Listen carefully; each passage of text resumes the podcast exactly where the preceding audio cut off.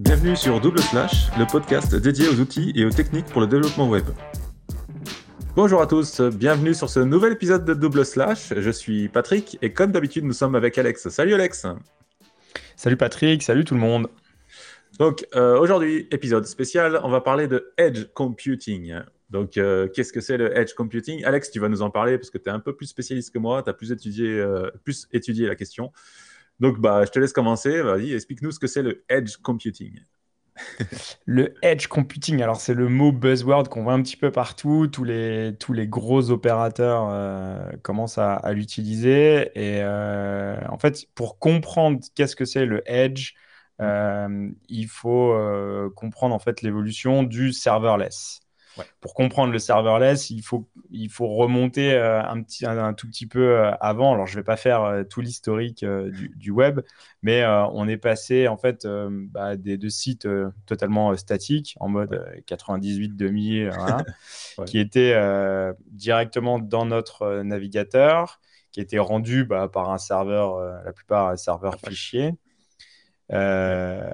Et l'évolution a fait que on a toujours déplacé la complexité du serveur vers le navigateur, puis après du navigateur vers le serveur. Et en fait, il s'est fait une sorte de spirale en fait où chaque problème a été résolu en fait. Et donc le Edge Computing revient en fait solutionner un problème qu'on a maintenant. Parce que la suite de l'évolution de la techno, quoi. En clair, serveur monolithique, appli monolithique, tout est centralisé. On vient faire de plus en plus de lib front. Donc là, ça rebascule en fait dans le navigateur, ce mode de rendu. Ouais, sauf que on a un problème, il nous faut du SEO, donc il faut construire en fait ces pages HTML. Du rendu serveur. Ouais, faire avoir du rendu serveur, donc on revient sur du serveur. On revient en arrière. Ouais, alors on revient en arrière où en fait on vient apporter une sorte d'évolution. Et donc, le rendu serveur est passé d'un truc monolithique. Après, on a eu les microservices. On a toujours des microservices. Après, on a des infrastructures qui scalent, avec les Docker, les Kubernetes et tout ça. Très bien. Par contre, il y a une tendance qui est sortie aussi, c'est du serverless. Alors, le serverless, c'est pas qu'il n'y a pas de serveur, mais c'est qu'on va uniquement exécuter une fonction, mais une simple fonction, dans le serveur. Sauf que ça a créé un nouveau problème. Ce nouveau problème que ça a créé, tout simplement, moi, je suis dans mon appli front qui est distribué sur un CDN classique et je veux faire un appel à ma fonction. Et cette fonction as a service, elle va être exécutée quelque part. La plupart des CDN, ils sont géorépliqués. Donc, on va avoir partout, en fait, les mêmes données, en fait, vont être répliquées un peu partout sur le globe ou sur le CDN. Quand ma serverless function, elle va être toujours géolocalisée, pareil. Elle va être, elle est basée en Europe. Un exemple typique, j'ai un compte gratuit chez Amazon. Sauf que le compte gratuit ou chez un autre provider, le compte gratuit, il n'est qu'aux États-Unis. Sauf que nous, on habite en Europe. Donc, ma serverless function, elle va aller en Europe. Elle va aller depuis l'Europe vers les États-Unis. Elle va exécuter le câble sous-marin, là, tu sais, à travers le câble sous-marin. Et elle va revenir en Europe.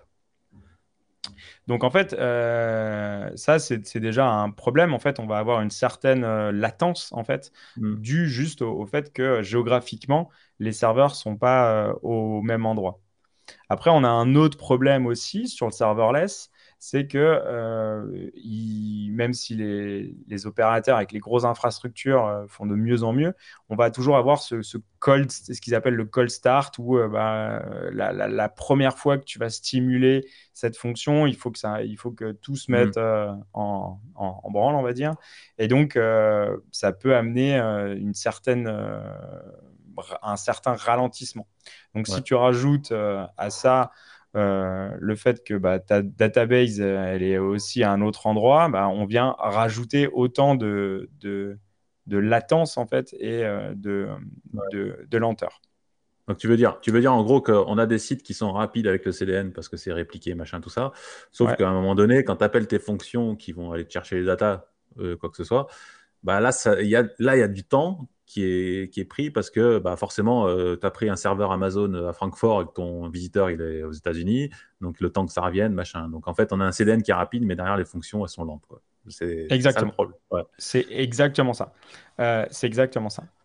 Et donc, autre problème aussi, c'est que ta serverless function, elle peut pas te rendre autre chose que du texte. Oui, ou du JSON ou des choses comme ça. Ouais. Et donc ça pose aussi un problème sur qu'est-ce que je veux délivrer à mon utilisateur. Donc, je suis obligé de passer par un autre back-end où, en fait, je ne peux pas tout faire en serverless. Je vais avoir quelques contraintes. Et c'est là où le Edge commence à pointer le bout de son nez. C'est que, justement, on va déplacer ce serverless. Au lieu de le mettre dans un data center classique, on va le mettre au plus proche, en fait, de l'utilisateur. C'est pour ça qu'on appelle ça sur le edge. Le edge, c'est vraiment le bord. En clair, au lieu d'avoir, si on a un CDN en Asie, en fait, ces edge functions, elles ne vont pas remonter en Europe pour redescendre en Asie. Elles vont rester en Asie. Elles vont s'exécuter dans le runtime en Asie. Elles vont être exécutées et elles vont être rendues. Donc, en clair, on va avoir un gros gain de performance parce que ça va aller beaucoup plus vite. Et donc, si ça va plus vite, en fait, l'expérience utilisateur en sera bien meilleure. En clair, si on veut simplifier et caricaturer, les edge functions, en clair, c'est du serverless au plus proche de l'utilisateur. Du serverless CDN. En gros. Ouais, en fait, géorépliqué et au plus proche de l'utilisateur. Donc, on va gagner en fait de la vitesse et de la latence. Après, on pourrait aussi voir ça en fait comme une sorte de middleware au niveau de l'infrastructure. Et donc, de l'infrastructure, c'est... ma requête va entrer ou va sortir. Elle va passer, en fait, par ces edge, functions. Et donc, je vais pouvoir faire exécuter des informations et exécuter cette fonction-là au plus proche de l'utilisateur. Parce que ça géolocalise en fait en fonction de la... en fait à l'appel, toi tu es en Asie, alors je vais utiliser ce serveur en fait, en gros. Exactement. Qui est en Asie et pas celui qui est en Europe. Exactement. Et en fait, alors tu as qui en fait aujourd'hui donne accès à ces edge functions, c'est les mêmes acteurs qui ont déjà du serverless et de la géoréplication. Et donc en clair, c'est les mecs qui ont des CDN. Et donc, c'est Vercel, c'est Netlify qui sont vachement en avance là-dessus parce qu'ils ont déjà une infrastructure. Et Cloudflare, bien sûr. Parce qu'ils ont déjà une infrastructure géorépliquée. Ils ont déjà des data centers avec des CDN partout. Et donc, ils leur annexent, en fait, ce petit runtime sur ces serveurs qui sont déjà géo-répliqués. Et comme ça, l'utilisateur, enfin, en tout cas, nous, développeurs, on va pouvoir déployer là-dessus. Ouais. Et donc, c'est splitté géographiquement. Parce qu'en fait, si je ne dis pas de conneries, Amazon, donc quand tu prends un truc Amazon, des serverless Amazon, enfin, système serverless, tu choisis une localisation, en fait. Parce qu'en fait, Amazon, il fonctionne... en gros, tu réserves une partie d'une machine, en fait, avec Amazon. Donc, tu choisis d'être localisé à tel endroit.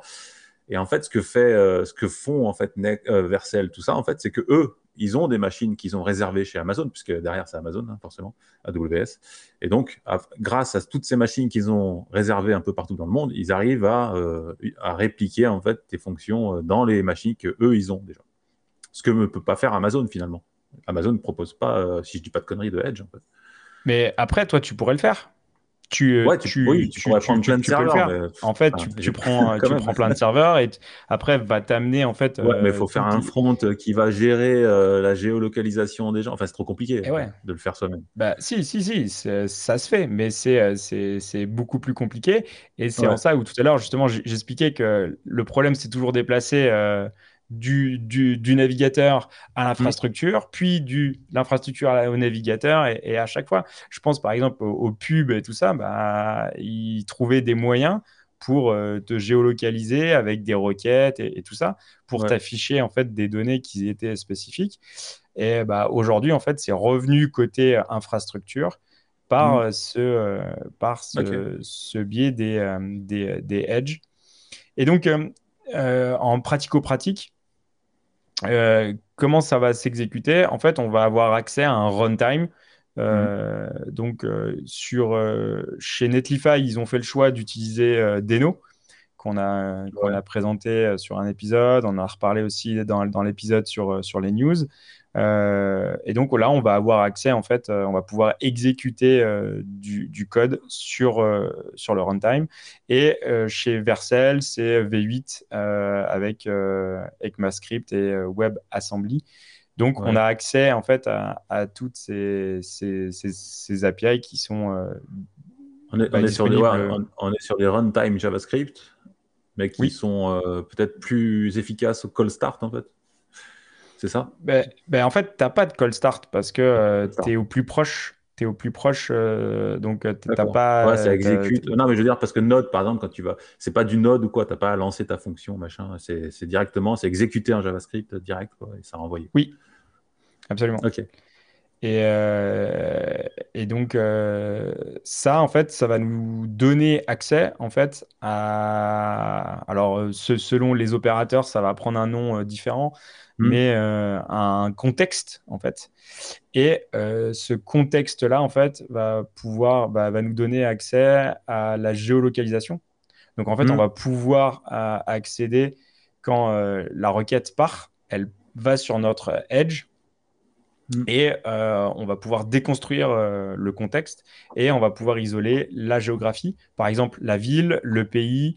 Et donc, une fois qu'on a ces informations-là, on va pouvoir peut-être rediriger ou lui afficher en fait des informations différentes selon l'opérateur, selon la ville. Ouais. Par exemple, s'il est en France, on va faire une redirection vers le site français. Si il est en Thaïlande, on va refaire la redirection vers le site thaïlandais et ainsi de suite. Donc, en fait, on vient déplacer cette logique qui était plutôt serveur. On la déplace au plus proche de l'utilisateur. En tout cas, on va accéder à cette API de géolocalisation. On va pouvoir faire la même chose avec des cookies. En fait, au moment où ça part, on vient injecter et utiliser des cookies. On va pouvoir aussi mettre surcharger les headers, par exemple. Donc ça, c'est intéressant. On va pouvoir aussi l'utiliser en termes de proxy. Par exemple, on veut cacher des variables d'environnement ou des choses comme ça qu'on ne veut pas exposer côté front. Ça va passer par ce runtime-là sur le edge. Et c'est à ce moment-là qu'on va injecter les données. Comme ça, en fait, le client, lui, il ne voit rien du tout. C'est totalement transparent pour lui. Mais au moins, nous, on vient injecter des données pour surcharger la requête. Et pareil, on va pouvoir faire de la redirection instantanée. Par exemple, ce que j'évoquais sur la géolocalisation, ça bascule automatiquement. Ouais. Un truc qui pourrait être aussi super cool, c'est faire du custom CSS, où en fait, basé sur la géoloc ou sur un cookie, enfin qu'on a eu dans un premier cas, où en fait, on pourrait injecter du CSS différencié, quoi. C'est-à-dire, on sait que Les Chinois, ils aiment plutôt bien ça en termes de style. Les Français, ils aiment plutôt ce type de couleur-là. Et donc, en fait, on vient injecter un CSS différencié selon notre utilisateur. Ouais. Quoi. Ou le pays, ou... Et donc, ça peut être super intéressant pour ça. Ouais. Et une autre possibilité aussi que je vois, c'est sur de la validation. Par exemple, un exemple typique où, alors, même si c'est mieux de faire de la validation côté front, si pour X raison, en fait, on ne peut pas le faire ou que sais-je, au lieu d'appeler le serveur, en fait, ça passe d'abord par cette edge function qui valide, en fait, qui valide tout, qui fait une validation et qui retourne bon ou pas, enfin, qui retourne si c'est pas bon, si c'est pas correct, cette validation serait faite beaucoup plus rapidement pour l'utilisateur et on vient taper le formulaire en fait serait exécuté, la requête partirait au serveur uniquement elles sont totalement full valide quoi. Ce qui nous permettrait en fait d'avoir un serveur centralisé où on vient minimiser la charge parce que en fait la validation s'est fait sur le edge et au plus proche de l'utilisateur pour éviter de réduire la vitesse et de surcharger. Donc il y avait Nuxt en fait qui avait il me semble, enfin dès le début ils sont partis dans un process de edge computing en fait parce que c'est compilé avec comment ça s'appelle déjà le Nitro qui te fait un package en fait pour ton application hyper léger et que tu peux mettre sur Cloudflare sur du Edge en fait. Donc exactement. Ça peut faire tourner aussi une application complète en fait. Exactement.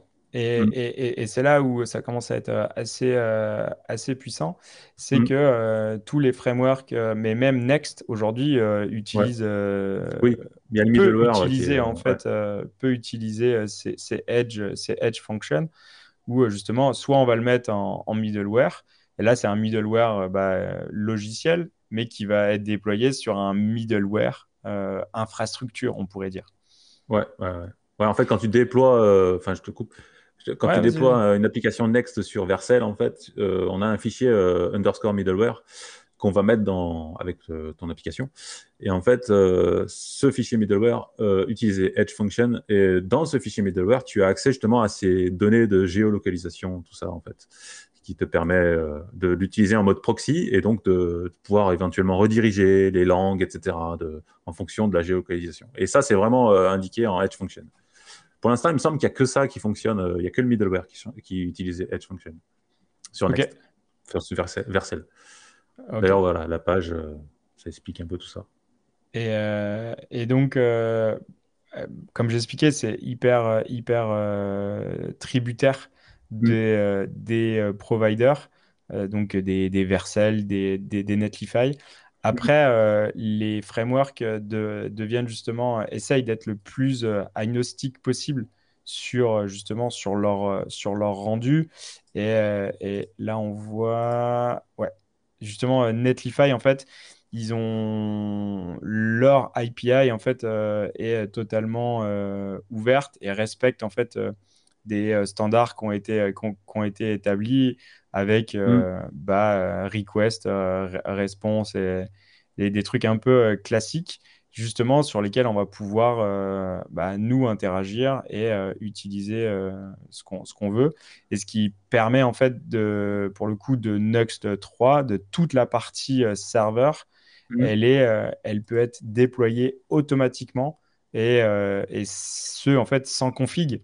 Le fameux configuration de convention over configuration, justement, où on respecte la charte et on déploie automatiquement sur Netlify et tout ce qui est dans le serveur va être interprété en tant que serverless function ou edge function pour justement en fait, gagner en efficacité et en performance. Je reviens sur… Ouais, vas-y. Je reviens sur Netlify parce que tu étais sur l'onglet. Alors, ceux qui nous écoutent, on est aussi sur YouTube en même temps. Et on a l'onglet Netlify qui explique les Edge Functions. Est-ce que Netlify, en fait, toutes les functions que tu utilises sur ton projet, c'est passé sur du Edge ou c'est ou faut spécifier que c'est du Edge ou pas? Non. Alors, pour le coup, il faut que tu le spécifies parce que… ouais, parce qu'en fait, sur ton Edge, tu vas avoir ta request et ton contexte. Mais si tu veux, c'est pas tout à fait la même API parce que en fait, les Edge Functions sont construites en Deno. Et donc, c'est pas tout à fait la même. Parce qu'après, je vois en dessous, là, tu vois, API. Ils ont le streaming Edge Rendering. Alors, les React Server Components, c'est un truc qui va arriver sur React 18, qui va permettre de rendre des components directement via le serveur. Et donc, là, le Edge Function prend ça en compte. C'est plutôt pas mal. Ça veut dire que tu vas recevoir des components via une Edge Function que tu vas appeler. Et ça va mettre à jour ton application. Et après, il y a pas mal de trucs. Ouais. Après, moi, ce que je vois surtout, c'est tout ce qui est SSR. Où en fait, au lieu d'avoir un gros serveur qui tourne, enfin un serveur qui tourne pour rendre une page, l'exécution et ce rendu serveur, en fait, il va pouvoir être au plus proche de l'utilisateur et l'expérience utilisateur est beaucoup plus rapide. Ouais. Et surtout aussi la développeur expérience parce que en fait, tu n'as pas besoin, tu as très peu de config à faire.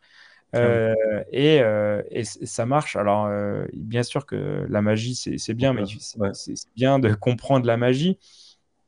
Mais en fait, ça nous évite vraiment beaucoup de complexité à gérer ça. Et donc, c'est beaucoup plus facile pour nous et tout le monde y gagne. Le dev y gagne et les personnes, les utilisateurs, en fait, ils gagnent aussi. Ouais. On voit sur… là, je reviens encore sur Netlify.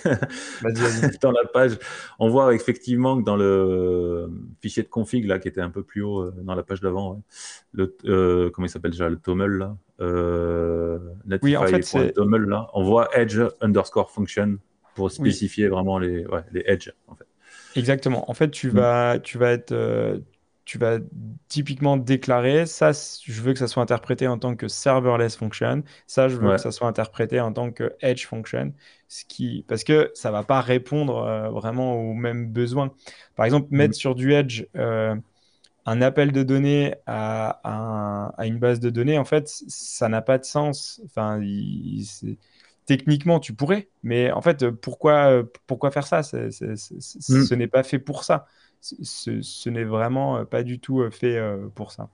Et c'est là, en fait, où on voit tous les exemples, pour le coup, qui sont chez Netlify, où on va répondre à un simple texte, on va répondre à un JSON qu'on a préformaté, ou, et c'est là, c'est ce qu'on ne pouvait pas faire avant, en fait, on va retourner une image.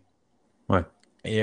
Et clairement, si par exemple, si dans notre contexte, en fait, on est, je sais pas, style en France, on va envoyer le petit drapeau français.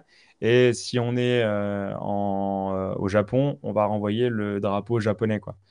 Ça, c'est le genre de choses qu'on peut faire directement sur le Edge et on revient avec une image. C'est-à-dire, c'est la fonction qui délivre l'image. Chose qu'on ne peut pas faire sur du serverless classique. Ouais, puis en plus, en termes de vitesse, parce que j'ai déjà vu des tableaux comparatifs entre des différents serveurs, enfin, fermes de serveurs Amazon en fonction des endroits et en fonction d'où tu appelles la fonction.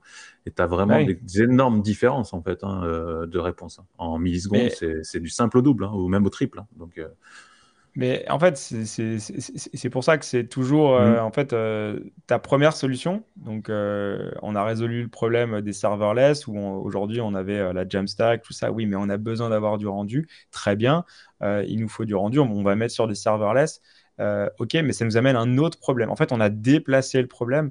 Ouais. Et même, en même temps, ça, c'est j'ai envie de dire, c'est la vie du web, quoi.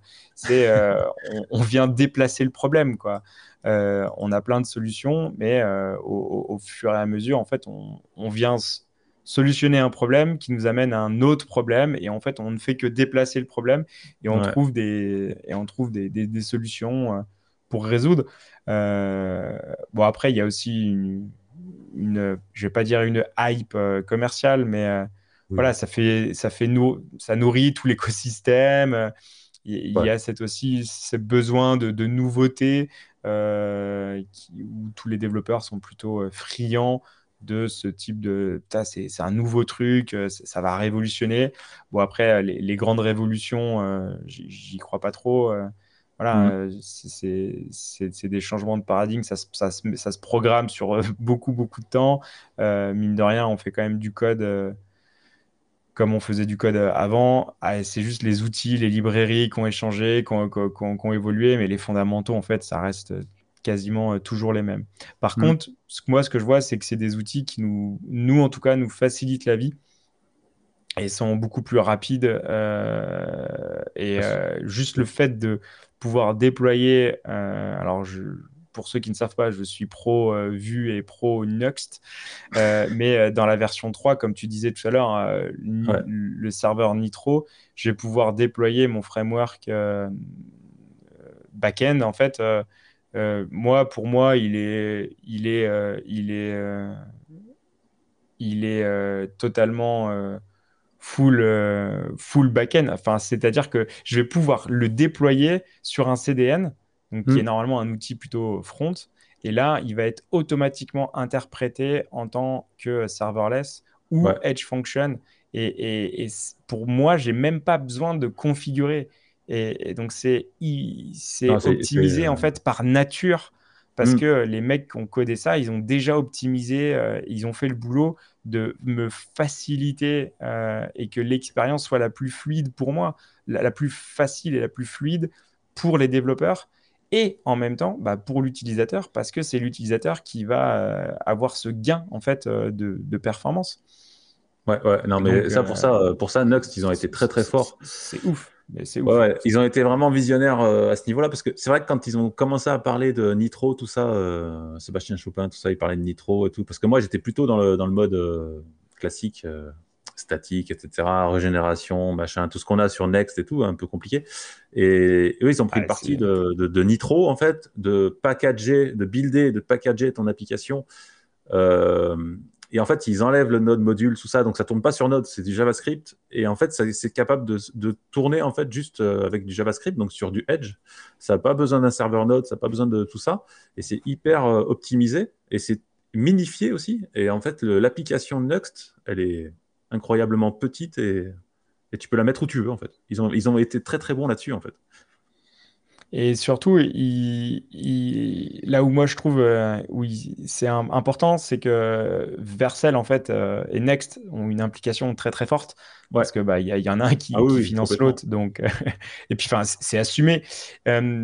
Là où pour moi c'est intéressant sur Nuxt justement, c'est qu'ils vont être totalement plateforme agnostique, c'est-à-dire tu veux déployer sur Vercel, tu déploies sur Vercel, tu veux déployer sur Netlify, tu déploies sur Netlify, sur Cloudflare, tu déploies sur Cloudflare, sur Stormkit, voilà. Et c'est là où c'est encore plus puissant parce que on va dire qu'ils nous tordent pas le cou en disant OK, là il va falloir que tu utilises tel techno, tel provider. C'est là où pour moi c'est assez fort. Et là où c'est encore plus fort, c'est que moi j'en ai parlé dans un épisode dernièrement, mais Next par exemple, tu peux pas le déployer où tu veux. Il y a des spécificités qui font que le provider il doit prendre en charge Next, machin, la version 12, etc. Ce que t'as pas du tout là Nuxt avec le Nitro en fait. Nitro, tu le mets, ça tourne quoi. Donc pour ça excellent quoi. Beau travail de l'équipe quoi. Carrément. Et est-ce que, parce que là j'ai l'impression que Netlify est un peu plus en avance sur le Edge Computing que les autres chez les deux en fait, ils marketent un peu mieux le truc. Voilà, après je pense que les deux Netlify et Vercel sont sont très bons communicants. Ils savent très bien faire comment communiquer là-dessus. Donc, même s'il me semble que c'était Cloudflare les premiers à vraiment commercialiser le Edge. C'est possible. Après, tout l'écosystème de chez Cloudflare a bien évolué. Hein. Ouais. Donc, c'est clairement. Mais savoir lequel est le plus performant, j'en sais strictement rien. Par contre, de comprendre le concept, en tout cas sur Netlify, ils ont des exemples qui sont assez parlants, justement pour mettre en place des cookies, une sorte de géologue, ou même d'écrire un log. On va pouvoir écrire, vu que tout passe par ce middleware. Tu peux voir si tu peux les logs là, si tu peux faire l'exemple s'il te plaît. Et au lieu de faire un console log, on va faire un contexte log. Mais moi ce que je vois aussi, c'est que tu peux peut-être aussi utiliser pour forward, donc tu continues, tu pousses en fait la requête là où tu veux. Mais tu viens enregistrer, tu viens loguer ta requête avec toutes les informations que tu as et elle est automatiquement géolocalisée, je pense sur des analytics par exemple. Ouais. Ça peut être super intéressant où tout passe par ces edge functions, ce qui te permet en fait d'extraire le contexte et la géoloc, de venir loguer ce que tu as besoin de loguer, mais au plus proche en fait de l'utilisateur, et surtout que ça ne freine pas son expérience de navigation quoi. Donc ça c'est vraiment hyper intéressant. Ils s'en servent aussi à faire des A/B testing. Et oui. Pour justement baser sur des A/B testing, soit de géoloc, soit avec des cookies, soit avec plein de choses, mais intéressant pour tu vois, on voit que là ça met un nom dans un cookie, ça met un nom de bucket dans un cookie, et en fonction du cookie il va rediriger sur A ou B en fait a priori. C'est ça. Donc ça te fait une sorte de proxy, tu passes par là et il détermine si toi tu vas sur le A ou sur le B en fait. Donc c'est A/B testing. Après c'est du vrai proxy où tu peux pour le coup tu peux même rediriger vers une URL que tu veux pas en fait, que tu veux cacher. Là pour le coup tu réécris en fait la on peut imaginer une application qui est disponible que pour une certaine IP d'entreprise. Quand tu vérifies que l'IP correspond, et si ça correspond pas, tu rediriges sur un erreur ou sur la bonne application. Ça peut exactement ouais.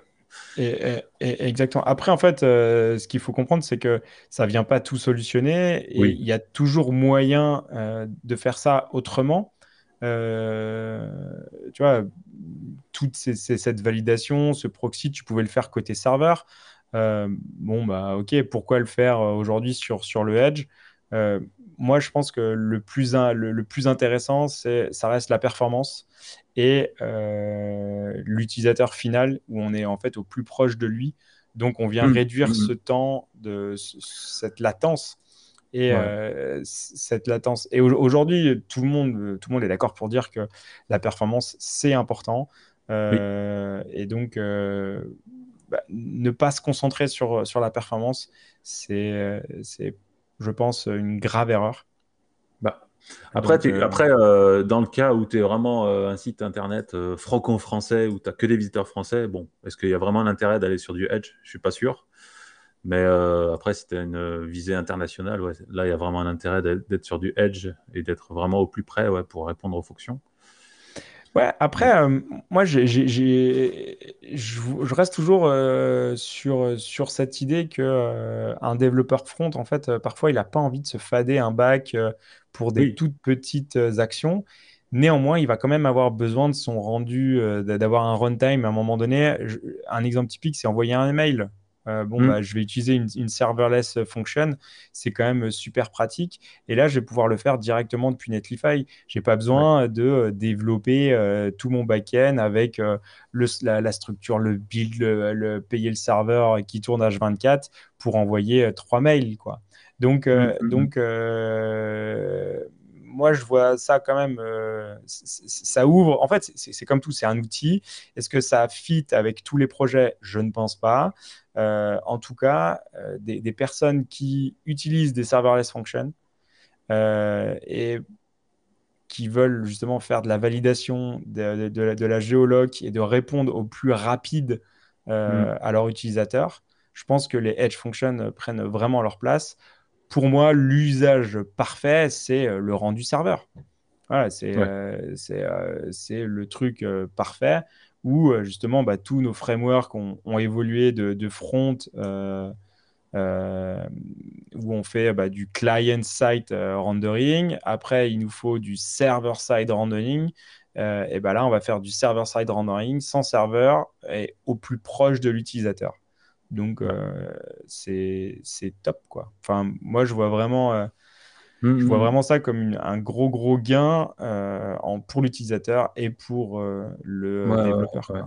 Il y a avec Nuxt, et aussi, je sais qu'il y a une lib pour Next qui existe, qui permet de faire ça, en fait, qui compile sans les dépendances Node et tout, qui compile tout en package. Je ne sais plus comment ça s'appelle, mais c'est dispo sur GitHub. Et après, objectivement, tu peux aussi construire directement ton HTML dans ton...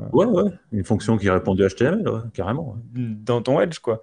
Et en fait, tu supprimes ton build de ton application, quoi. Parce que en fait, ton build, il est exécuté directement sur ce Edge Function, quoi. Ouais, si tu veux faire une simple page. Bon, après, des fois, est-ce qu'il y a vraiment besoin? Bon, bref, on va pas rentrer là. Ouais, après, c'est comme tout. Est-ce qu'on est sur une hype et il faut foncer tête baissée en mode il faut tout faire comme ça? Ouais. Je pense que ça, sur certains projets, ça amène une réelle plus-value. Sur d'autres, ça n'a pas de sens, quoi. Yes. Une fois de plus, ce n'est qu'un outil. Et niveau tarif, est-ce que c'est beaucoup plus cher ou pas? Netlify, par exemple, ce n'est pas plus cher. Et je inclus crois... dans les packages. Exactement. Je crois que je vais aller regarder ça. On est sur de nombres d'exécutions beaucoup plus élevés que les serverless functions. En fait, sur Netlify, par mois, on est à 128 000 exécutions de serverless function, alors que sur le Edge, on est à 3 millions. 3 millions. Ce qui fait que... Ah ouais. 3M. Ça va, quoi. Donc, pour le coup, en fait... c'est ouf, 3 millions. Je pense que... moi, faire du SSR, on n'a plus besoin de passer par autre chose, quoi. Alors après, attention. Dis-moi. Alors déjà, attention parce que en fait, pour avoir utilisé le middleware de Next, il faut comprendre que chaque requête passe par le middleware. C'est-à-dire que chaque image, chaque le favicon, etc. Chaque requête passe par. Donc ça va vite, ça fait vite du chiffre en fait, tu vois. Je vais les croquer. Je ne sais pas après sur le mois combien ça fait d'appels, mais c'est vrai que 3 millions, ça peut sembler beaucoup, mais attention parce que sur une visite, par exemple, tu peux vite avoir 150 requêtes rien que pour afficher une page, tu vois. Donc, donc après le fait d'en avoir 3 millions, ça veut aussi dire par rapport au serverless function où tu en as 125 000, ça veut dire que le Edge function est beaucoup moins gourmand en ressources et coûte beaucoup moins cher aussi peut-être. Je sais pas. Je sais pas, après ça c'est leur calcul et j'ai pas assez d'historique. En tout cas, ils sont généreux sur des providers. Exactement, ils sont généreux. Après, est-ce que c'est incité à passer sur des nouveaux builds ou des nouvelles manières de faire? Est-ce que c'est justement parce que tu vas tout croquer et tu vas croquer beaucoup qu'ils sont généreux? Je sais pas du tout. On pourrait regarder chez Vercel pour pour voir. C'est compliqué les tarifs chez Vercel, je te préviens. Ah ouais, ça devient complexe. Ouais. Il n'y a pas vraiment de prix, Ils ont tous des tarifications c'est un peu plus haut. Qui deviennent dans les Edge Function, voilà. Beta. Alors eux, ils sont à 500 000 par jour. Ah oui. T'as 100 000 et 500 000 par jour. Ouais. Okay. Ah oui, 100 000 sur du hobby. Le hobby, ça coûte pas cher. C'est quasi gratuit. C'est pas gratuit, mais quasi. C'est après, ouais. Parce que Vercel, t'as pas de compte gratuit comme Netlify. T'as un compte qui coûte pas cher, mais il coûte un petit peu. Mais tu payes. Mais en même temps, je pense intimement je reste convaincu que la culture du tout gratuit, ça c'est limite. Ça aussi c'est limite, exactement. Et on en parlait déjà sur du support où en fait, il n'y en a pas. Quand tu payes pas, comment tu peux avoir du support? Enfin, je veux dire, c'est normal, tu payes pas. Donc, tu peux pas être en attente. Le gratuit, c'est bien choses. Pour les comme ils marquent, hein, les hobbies, les projets pour s'amuser, tout ça. Mais dès que tu as un projet sérieux, faut bien considérer qu'à un moment donné, il faut payer.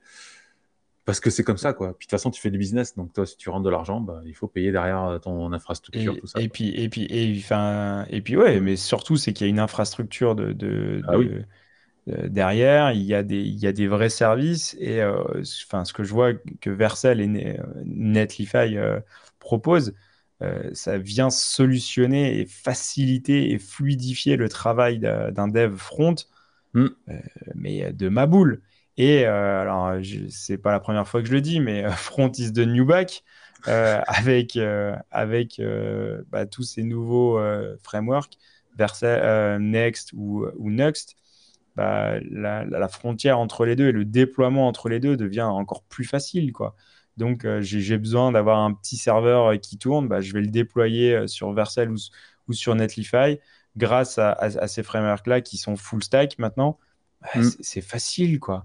Et donc, ça amène une grande plus-value indéniable, quoi. Indéniable. Carrément. OK. Ouais, super. Et donc maintenant, il nous reste plus qu'à utiliser les Edge Function pour tester pour tout ça et utiliser Nuxt, bien sûr, évidemment. Évidemment. Et écoute, merci Patrick, merci à tous d'être restés jusqu'au bout de l'épisode. Pensez à mettre le petit like, les commentaires et venez nous dire ce que vous en pensez. Des Edge Functions, si on est dans une hype ou à quoi vous pensez pouvoir l'utiliser. Un grand merci à tous. Ciao. Ciao, à plus. Retrouvez Double Slash sur vos plateformes de podcast préférées et sur le site internet du podcast www.slash-podcast.fr. Sur le site, vous allez retrouver tous les liens des épisodes, les références évoquées durant l'émission.